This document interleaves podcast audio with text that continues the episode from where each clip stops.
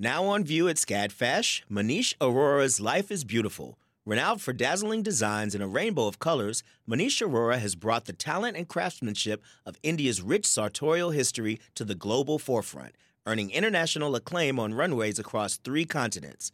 Designing in India since the 1990s, Arora's glittering garments celebrate extravagant expressions of self through varied materials, techniques, and silhouettes in a triumphant union of Western and Eastern aesthetics adapted to today's multicultural society with a touch of humor. Find out more at scadfash.org.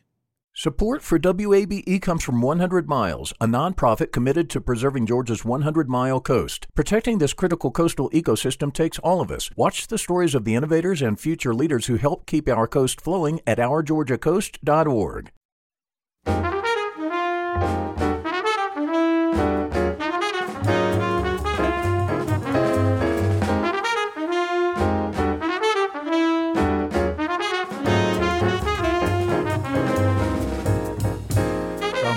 WABE in Atlanta. This is City Lights. I'm Lois Reitzes. Thank you for listening. The Georgia Veg Fest is this Sunday at the Gas South Convention Center in Duluth. Later this hour, we'll hear about the celebration of vegan and vegetarian foods and why a plant based diet is so much better for the environment. Plus, WABE's H. Johnson talks about the multi instrumentalist Rahsaan Roland Kirk in our series H. Johnson's Jazz Moment. First, Cirque du Soleil is back at Atlantic Station through December 24th. Their production, Kurios Cabinet of Curiosities, was inspired by those cabinets of wonder that were the ancestors of museums. Cirque's Curio showcases amazing acrobats, contortionists, whimsical performers, and marvelous steampunk inspired props. Joining me now via Zoom, artistic director Rachel Lancaster and one of the featured performers, Sophie Gay. Welcome to City Lights. It's lovely to be here. Thank you. Thank you for having us. oh, my pleasure. Cirque du Soleil was founded in 1984 in Canada for those who've never seen, or if it's possible there's anyone who's never heard of the experience, what distinguishes Cirque du Soleil from other circuses? Cirque du Soleil focuses on the collaboration of many different directors to create every show. So it captures both amazing acrobatics and physical performance that you would expect from circus just as a genre. But it also works hard to create unique experiences. It creates a whole world and environment from the moment you enter our big top. We try to take you on a journey and we, t- we tell a story through that journey through incredible both physical performers, amazing acrobatics, beautiful sound and music, and also the visual costumes that you see on stage. Yes. Now, Kurios premiered in 2014. How would you describe the storyline of this show? The story is based on a scientist's journey, his belief that through constant research and constant challenge that anything is possible. And really, that's the foundation of every single piece of the show. There's many acts that are unique to the show that you cannot see anywhere else in the world, not just in other circuses. And this was very much the through line of all the creators for the show. We have one act called Acronet, which is based on almost a trapeze catching net, but it transformed to become basically almost like a giant trampoline, but it doesn't quite work like a regular trampoline. If you were to jump on your own, you were only going to go a meter, two meters at best. Whereas with a team of people creating tension and collaborating and working together, you can get some of the biggest flights that you will see anywhere in Cirque du Soleil. We're taking performers up to around 30 feet in the air, and one of those performers has the longest single airtime journey in any show in Cirque. Oh my. You mentioned multiple directors, Rachel. Is there one person who conceives the narrative for the show? Yes. So our show was conceived by a director called Michel Laprise. And basically, his vision and storytelling, he then works with a group of a set designer, composers, acrobatic designers, choreographers, to pull that whole idea together. It's quite a long process. Usually it takes about two years for each new show. Oh my. To go from storyline to what you see on stage. But it's that investment in exploration and then collaboration that really creates the unique shows that we have.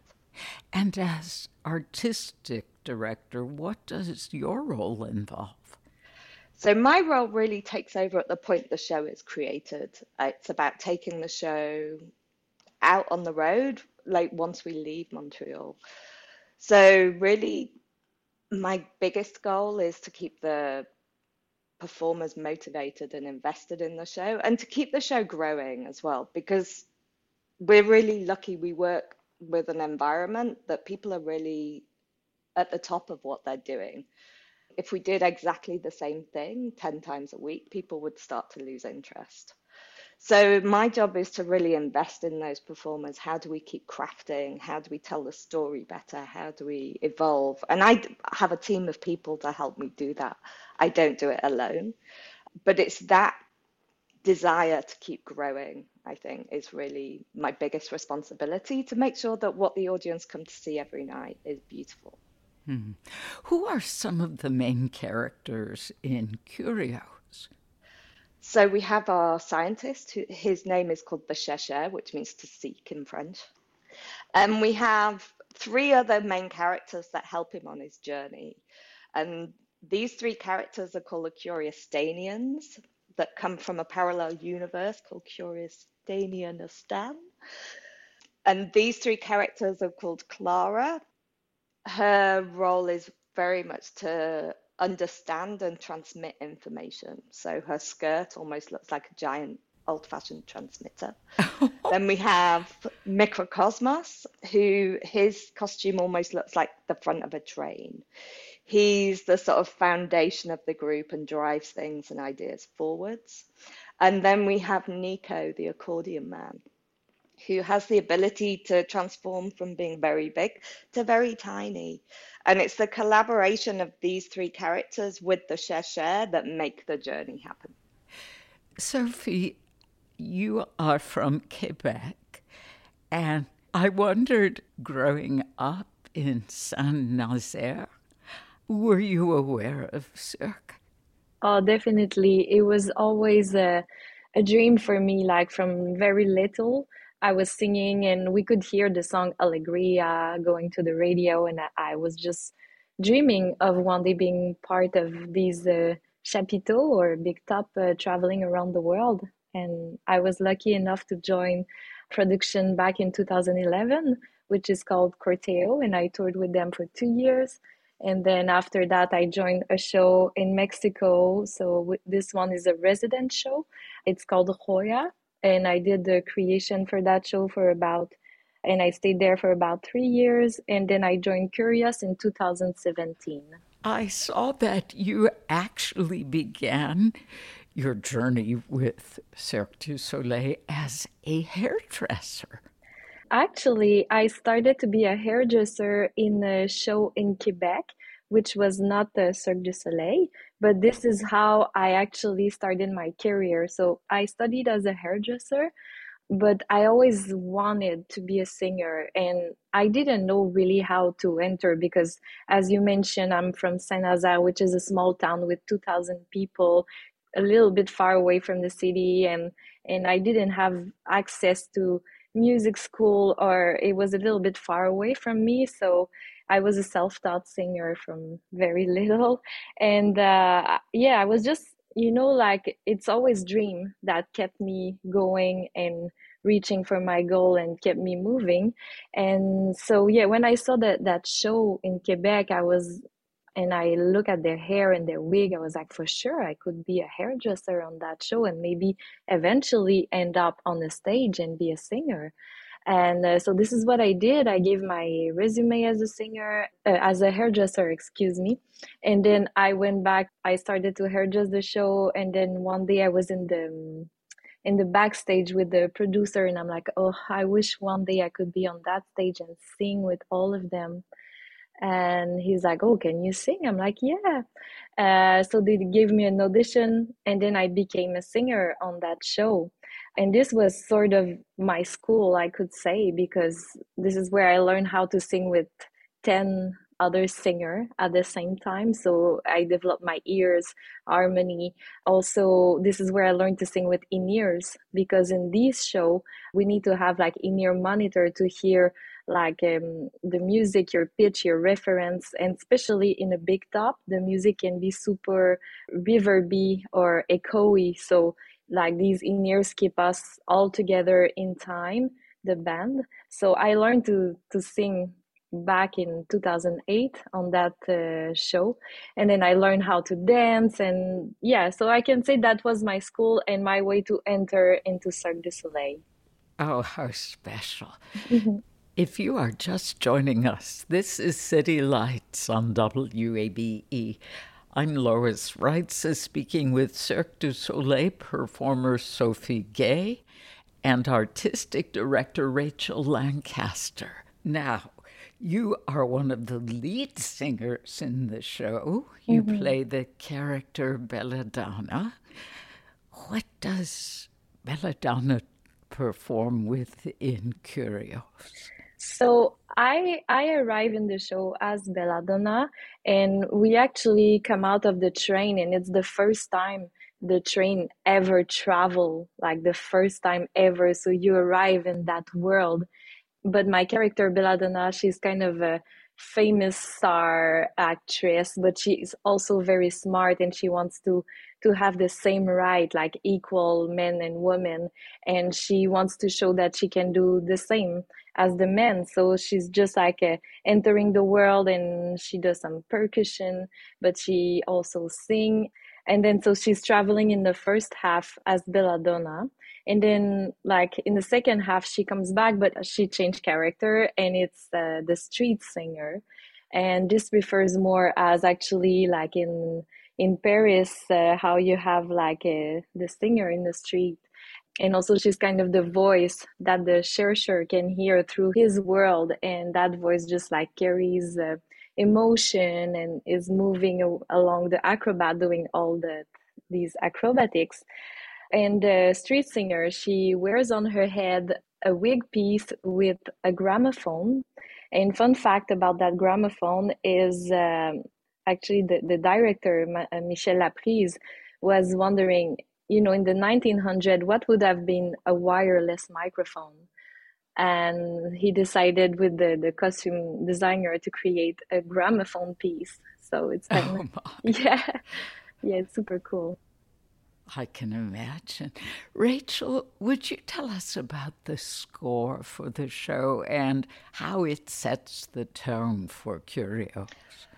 Okay, the score was actually written by two different sets of composers. The majority was written by Raphael Beau, who he's a French composer. He works a lot with French film, and he very much set the style and tone for the show. The show is located around the turn of the century and the Industrial Revolution, so it's very much electro swing was a genre that he caught onto, which is a theme that comes back throughout many different sections of the show, but also really what gives the show a lot of character, I think, as well. So, a couple of the other pieces of music were composed by a team called Bob and Bill, who have worked a lot with Cirque du Soleil, like they've worked on many different projects. And they're also very good at tapping into style directions. So they very much kept going, collaborating with Raphael in the direction that he'd already set. But it very much puts us in that idea of steampunk, the Industrial Revolution, the turn of the century, because an ongoing theme throughout the show is that idea of there's objects that you recognize and that are known, a little like the gramophone on Sophie's head, is almost reimagined as a wireless microphone. There's lots of things like bicycles that might fly during the show. So I think that idea of electro swing is a nice one as well because it captures the music of the 1920s, but it's reimagined in a modern way. Hmm. Sophie, what songs are among your favorites to perform in this show? Oh, this is a difficult question because all of them are great. they, it's a very joyful music to sing, but you also have beautiful ballad, and I would say this one is one of my favorite because it's a yeah it's a beautiful ballad with this beautiful number of aerial straps and you have like two strong men doing like amazing acrobatic. And oh it's such a beautiful number with beautiful music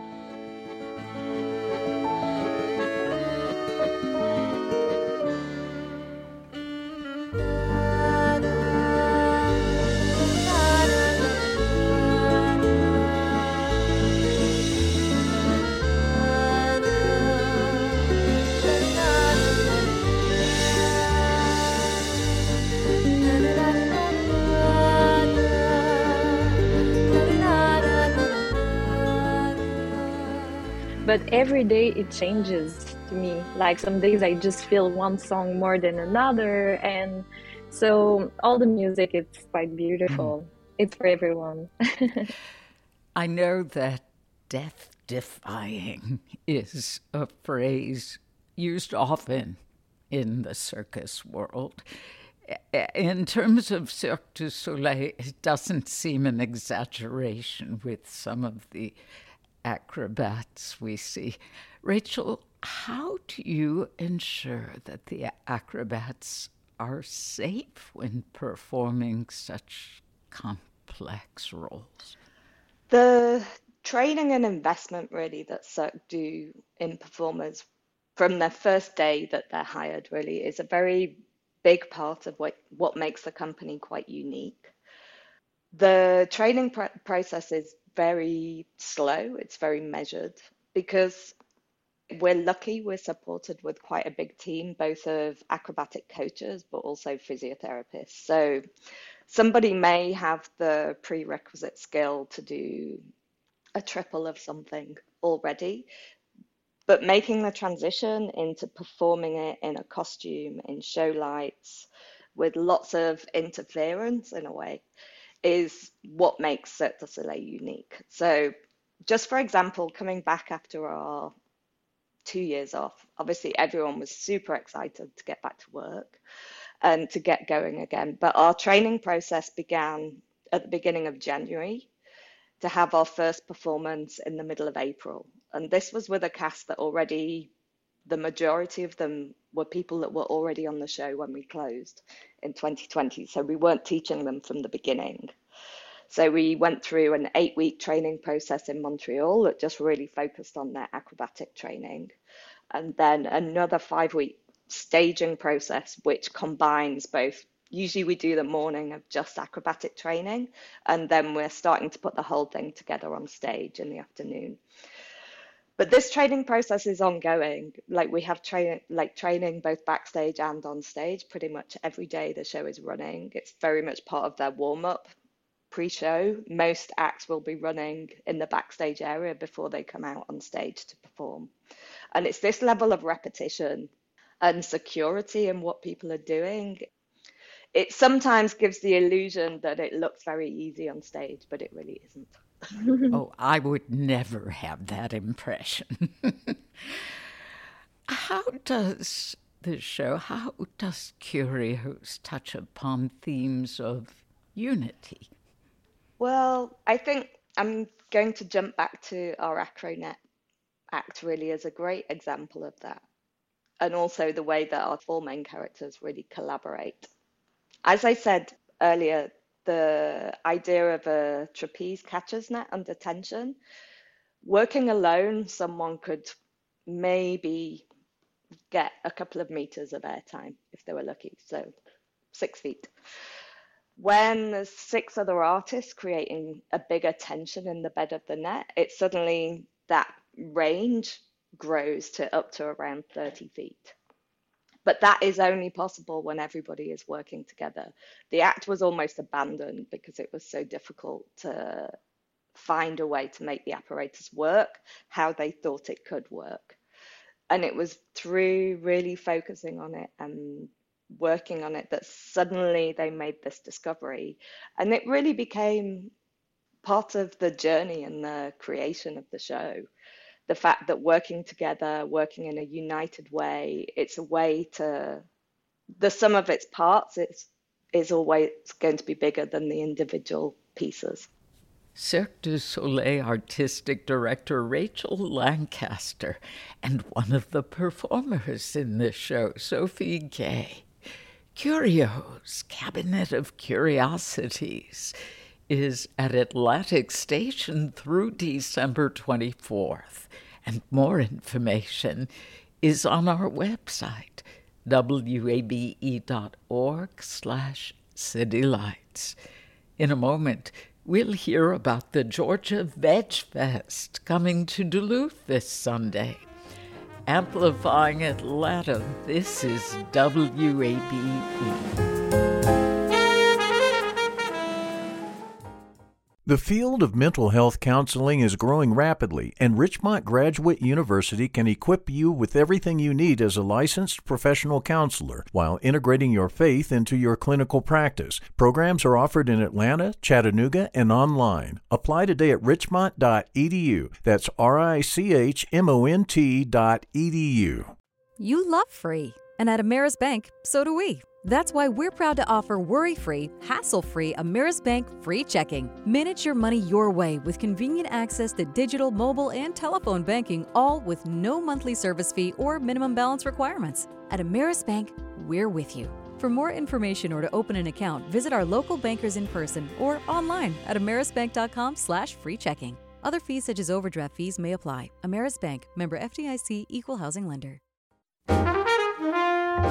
This is City Lights on WABE. I'm Lois Reitzes. Thank you for being here. According to the organization Alliance for Science, one in 10 Americans say they do not consume meat. The lifestyle change has been increasingly popular in recent years, especially since the release of pro vegan documentaries such as What the Health and Cowspiracy.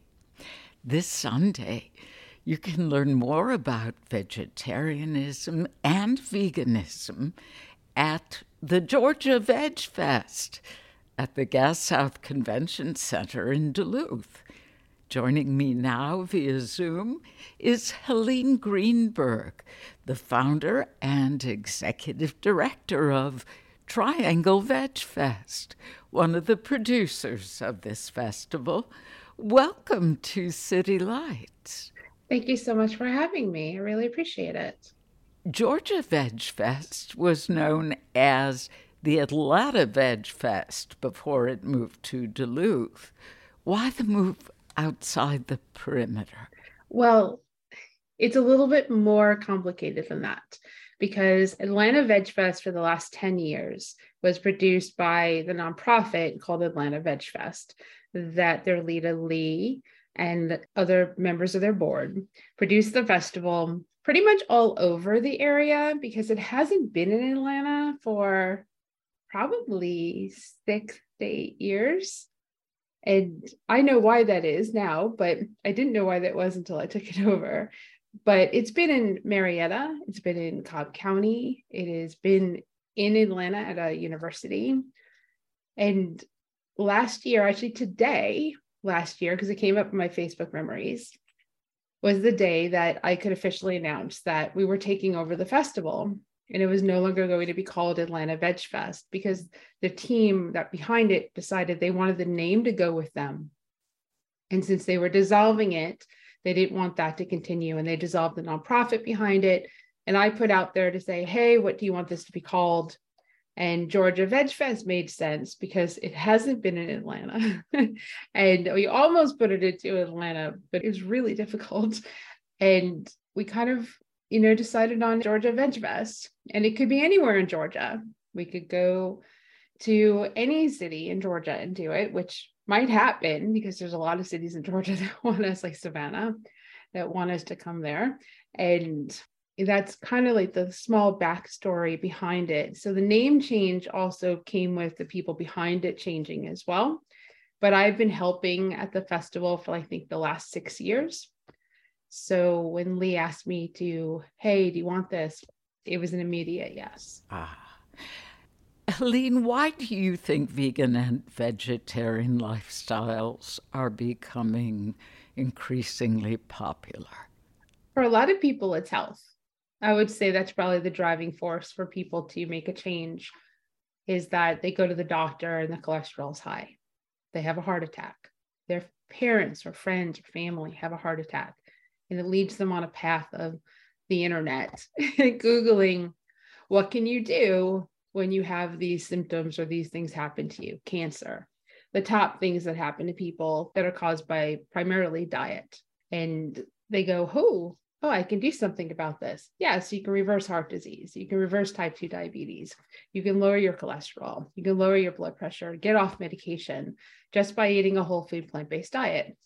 So that's one avenue Another avenue is they watch a movie, Forks Over Knives, Game Changers, Plant Pure Nation. There's so many out there.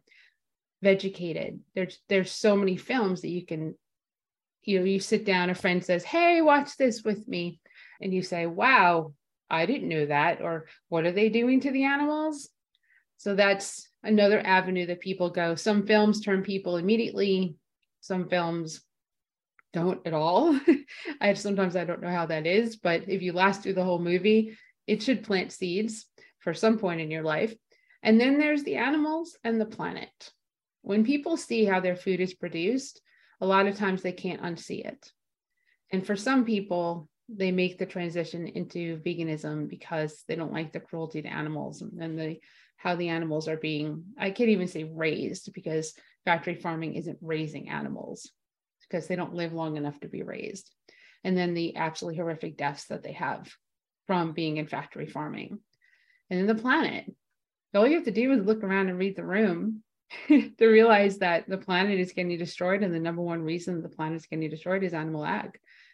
The politicians and the news haven't quite gotten there yet, but they're getting closer because they're blaming climate change on the weather and it's human caused and one way that you can help with climate change is to stop eating animals.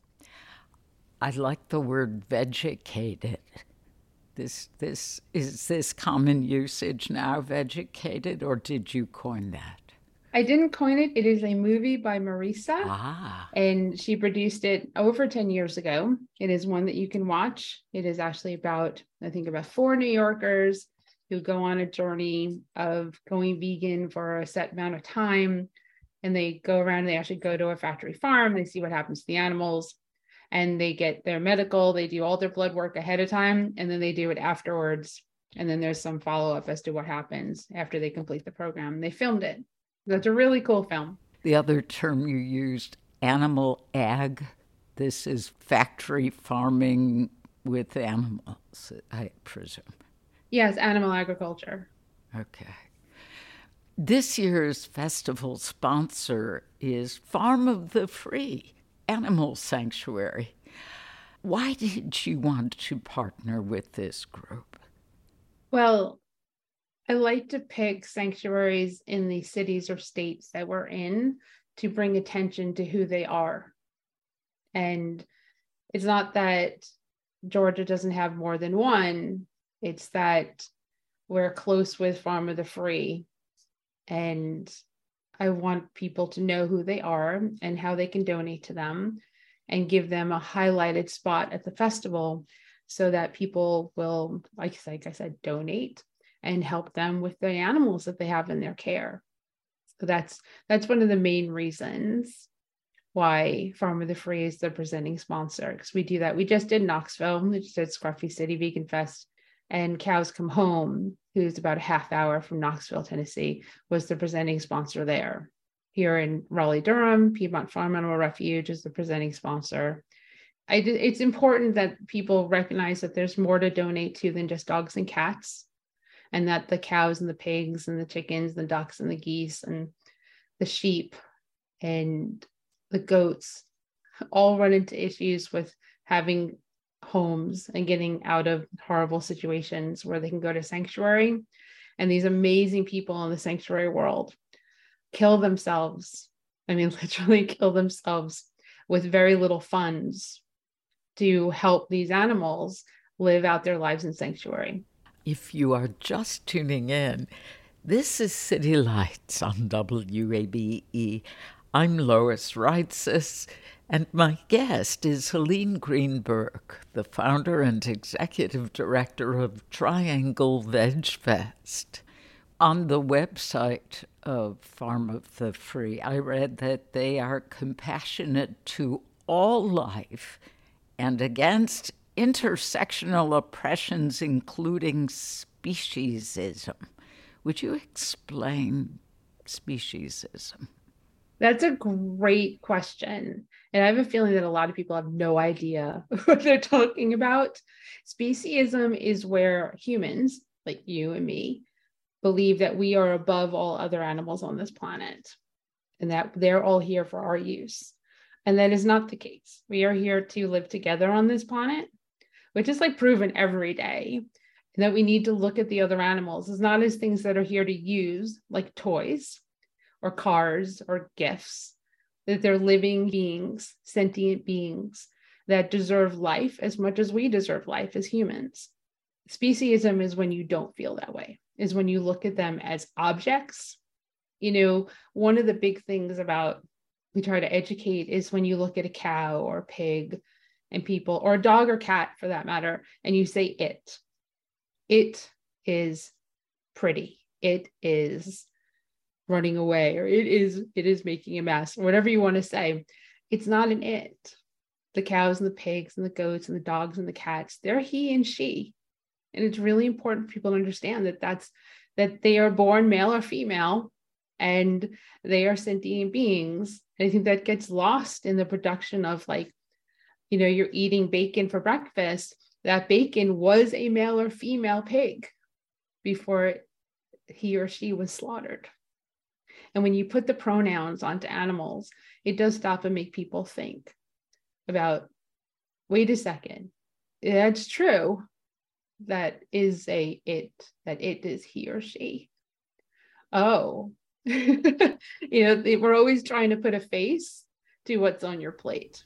Yes.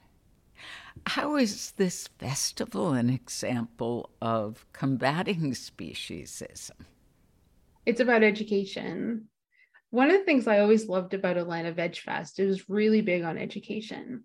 And in taking it over, we're kind of keeping it as aligned as possible to what everyone is familiar with. So that when they come in, they'll be like, okay, this is what we remember from 2019, because that's really the last time it was a typical festival. They did one last year outside. It was much smaller. There was no education.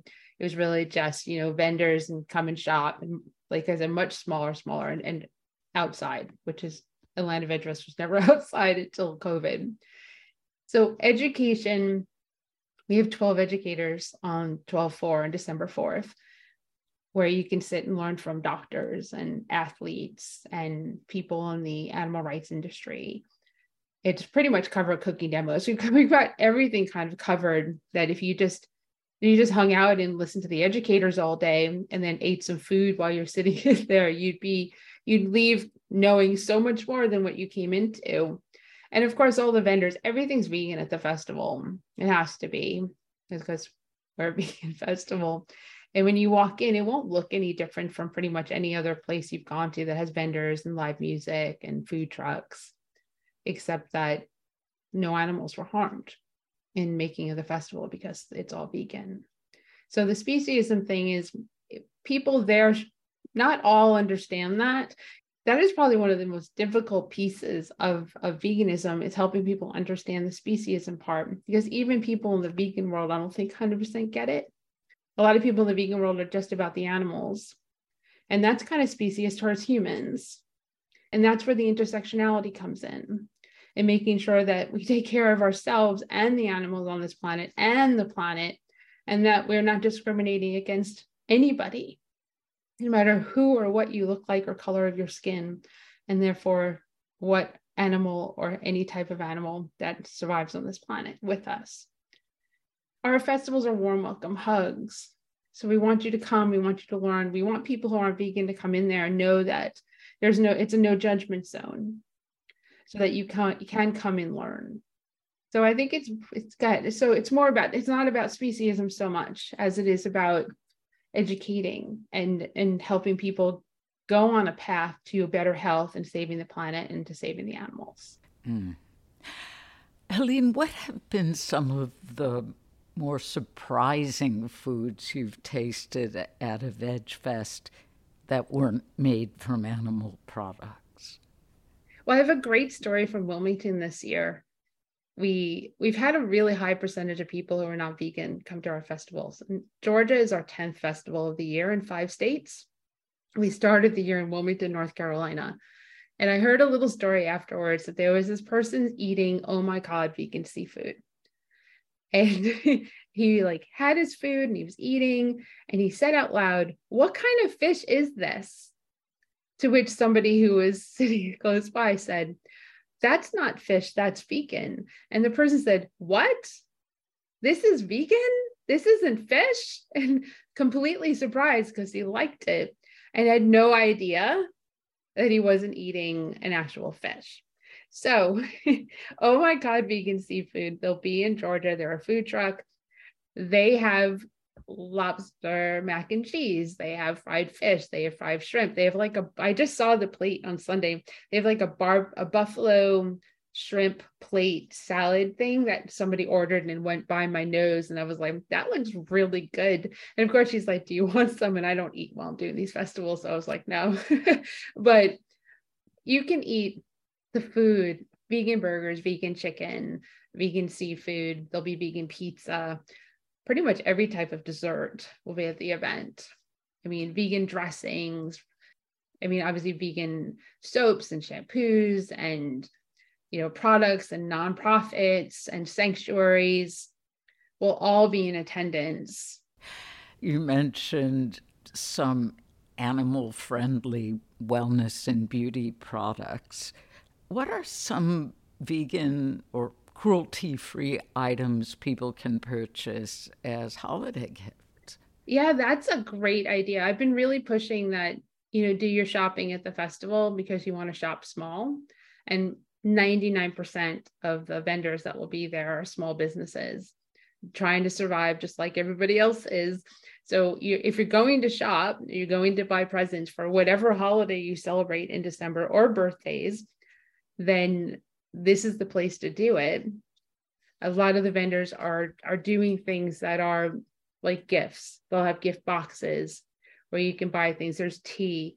Their minds are going in the direction of having something that you can buy as a gift for people. Like one of our vendors on sunday had a gift box and you know of shampoo bars with the little trays that you can put into the shower to put the shampoo bar on so it lasts longer that's what'll be there. As specific vendors, georgiavegfest.com backslash vendors. We have a live vendor map.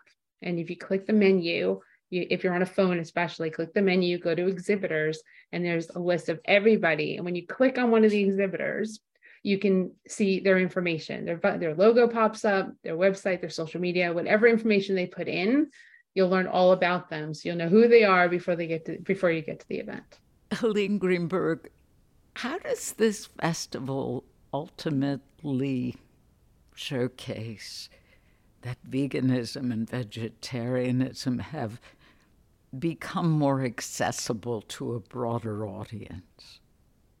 Well, if you go to the store, any store, Target, Walmart, to any grocery stores. I know Sprouts is big in the Atlanta area.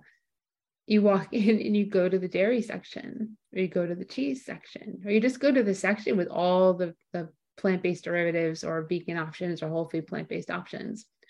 There's oat milk, hemp milk, soy milk, almond milk, macadamia milk, banana milk. There's like so many choices that for people who've been vegan for like 20, 30 years, who like were doing soy milk powder to get a milk product, they're blown away. I'm blown away just in what's happened in the last, you know, five years for options and choices with Beyond and Impossible and every other brand coming up with like a plant-based derivative of t- any type of meat there is on the planet. So you feel optimistic? I have to be because if we don't do something, we won't have a planet to live on. So I'm old enough to go, well, it won't be really impacting me so much as it will be impacting people's children and their children's children if they even get a chance to have them.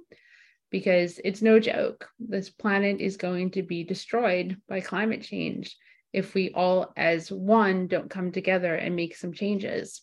And that's not just don't flush your toilet or drive a hybrid electric car. It has to come in the form of what's on your plate. That is probably the only way that will save the planet. Helene Greenberg, founder and executive director of Triangle Veg Fest. The Georgia Veg Fest is this Sunday at the Gas South Convention Center in Duluth. More information is on our website, wabe.org slash citylights. Coming up, we'll catch up with music contributor H. Johnson and learn about blues musician Rahsaan Roland Kirk. Amplifying Atlanta, this is 90.1 WABE.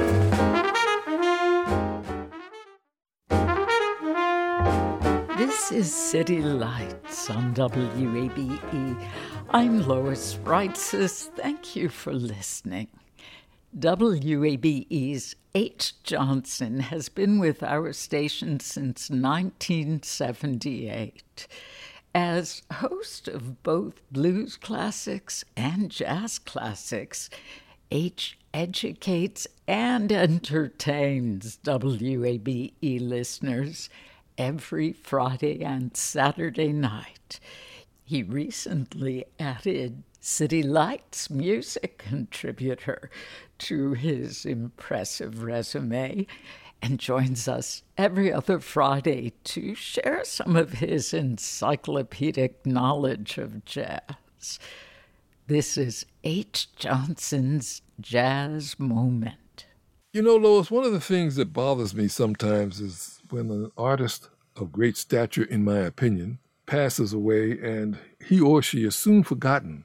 You don't hear their music anymore. You don't hear representation of their music through other sources. Of course, you hear representation of Louis Armstrong. People remember him. People remember Billie Holiday or Miles Davis. You know, there are people like those people that uh, their memory lives on and on and on. But then again, there's people like Rahsaan Roland Kirk. Notice how I said that, Rahsaan Roland Kirk. I like to say it dramatically because when I think of him, that's the way I think of him dramatically. He was a unique performer, came to us in 1936, left 1937. He was a saxophone player, a clarinet player, a flute player. He did everything. He was blinded accidentally at the age of two, so consequently he didn't read music. He played it strictly from the heart. At 15, he joined an R&B band, a rhythm and blues band. At 15, and at 20, he made his first recording. He was the kind of artist that you'd have to see perform in order to get the gist of where he was coming from. He would have three or four different horns in his mouth at the same time. Yeah, I said that. I'll say it again. He had three or four different horns in his mouth at the same time. And he'd be playing them all, making unique sounds and music come out of them. And a lot of people who uh, saw him for the first time said he was just a carnival act or something like that. They weren't really paying attention. Jazz musicians were paying attention and other musicians, but particularly jazz musicians, they said he had something to say. And he did. My particular take on him is when he plays the blues. Now he could play other things. He could play anything and everything. Like I love the way he plays a tune like "Cabin in the Sky." You familiar with that? Da da da da da da da da da da. I heard Ethel Waters sing that once. But I like the way he does the blues. When he puts his finger on the blues, when he chooses to play the blues. Let me write that down. When he chooses to play the blues, I should say when he chose, but anyway, to make it sound right. When he played the blues, he was riveting so to speak. Absolutely riveting. As a matter of fact, he has a couple of blues tunes that come to mind right now that I'm trying to figure out which one we should share with you. One is called uh, You Did It, You Did It. And yeah, you can look that up. And he also did one, I think we'll do this one. He did one called The Business Ain't Nothing But the Blues. Now, I don't know which business he's talking about. He gets down on this one. The business ain't nothing but the blues. Rahsaan Roland Kirk.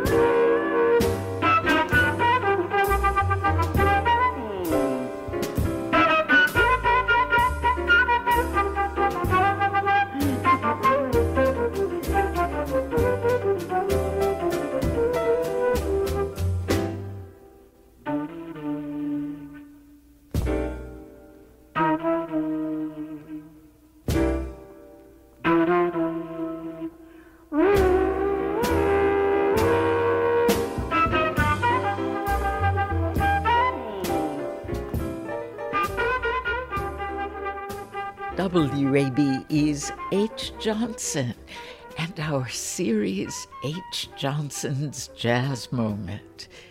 Today he featured multi instrumentalist Rahsaan Roland Kirk. You can hear the full length version of The Business Ain't Nothing But the Blues on our website, wabe.org slash citylights.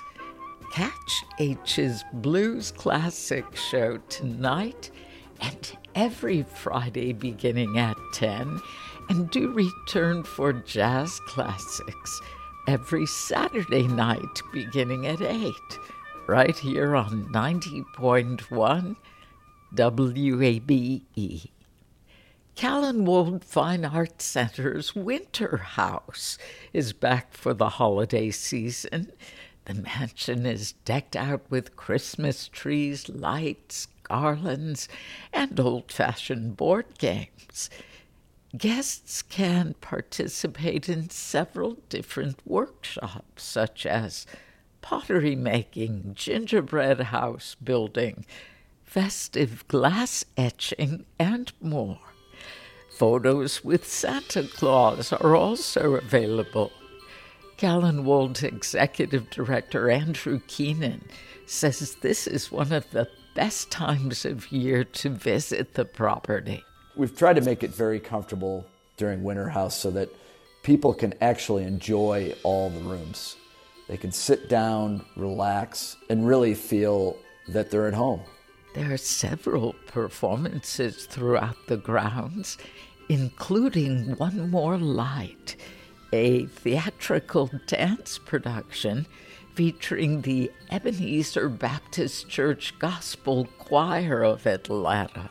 Geraldine Warner, the director of the Callanwolde School of Dance, is the writer and director of the holiday show. The show is based on the antics of a 1970s TV telethon aimed at raising holiday cheer so the show is simultaneously funny and touching as the actors set out to discover what really touches us, what is really important, and what do we really long to feel this time of year. The featuring of the Ebenezer Baptist Church Gospel Choir of Atlanta is very rare indeed.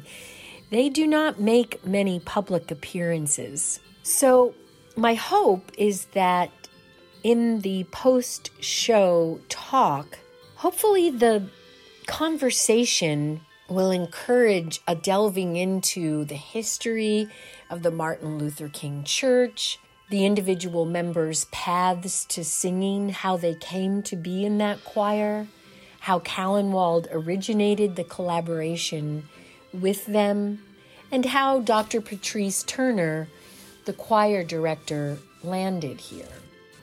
Performances of One More Light are December 8th through 10th. Admission is free to all guests, and ticketed workshops start at just $15. More information about the Winter House schedule of events is available on their website, callanwolde.org. Finally, today I'd like to send a special message to a recent donor. Happy birthday, Christine Cooney. We appreciate your being part of our City Lights community. You've been listening to City Lights, our daily exploration of arts and culture.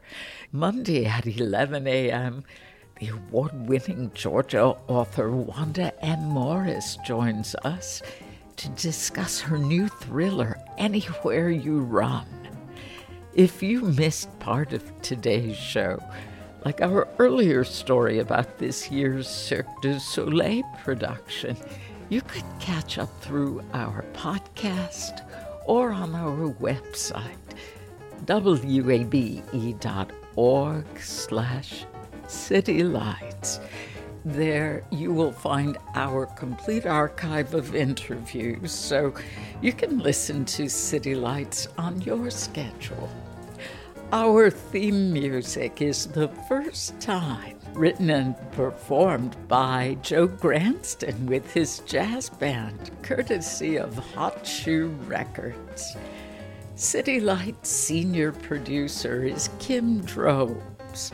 Our producers are Summer Evans and Janine Etter, and our engineer is Shelley Canavy. I'm your host, Lois Reitzes. We'd love for you to connect with City Lights on social media. We're at WABE City Lights on both Facebook and Instagram. Thanks for listening to WABE Atlanta.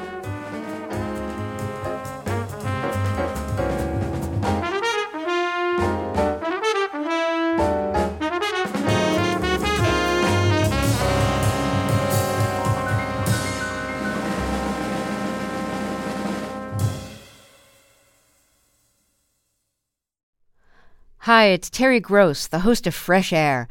We bring you in depth, long form interviews with actors, directors, musicians, authors, journalists, and more. Listen to our Peabody Award winning Fresh Air podcast from WHYY and NPR. The world is full of mysteries. Are ghosts real? Is that yogurt expired? Hey, the unknown can be scary. But when you donate to WABE, you know where your money is going. Your gift supports the journalism that keeps you informed and the programs that pull back the curtain on complicated stories. Help us make the world less mysterious. Become a member now. Go online to wabe.org/donate and thanks.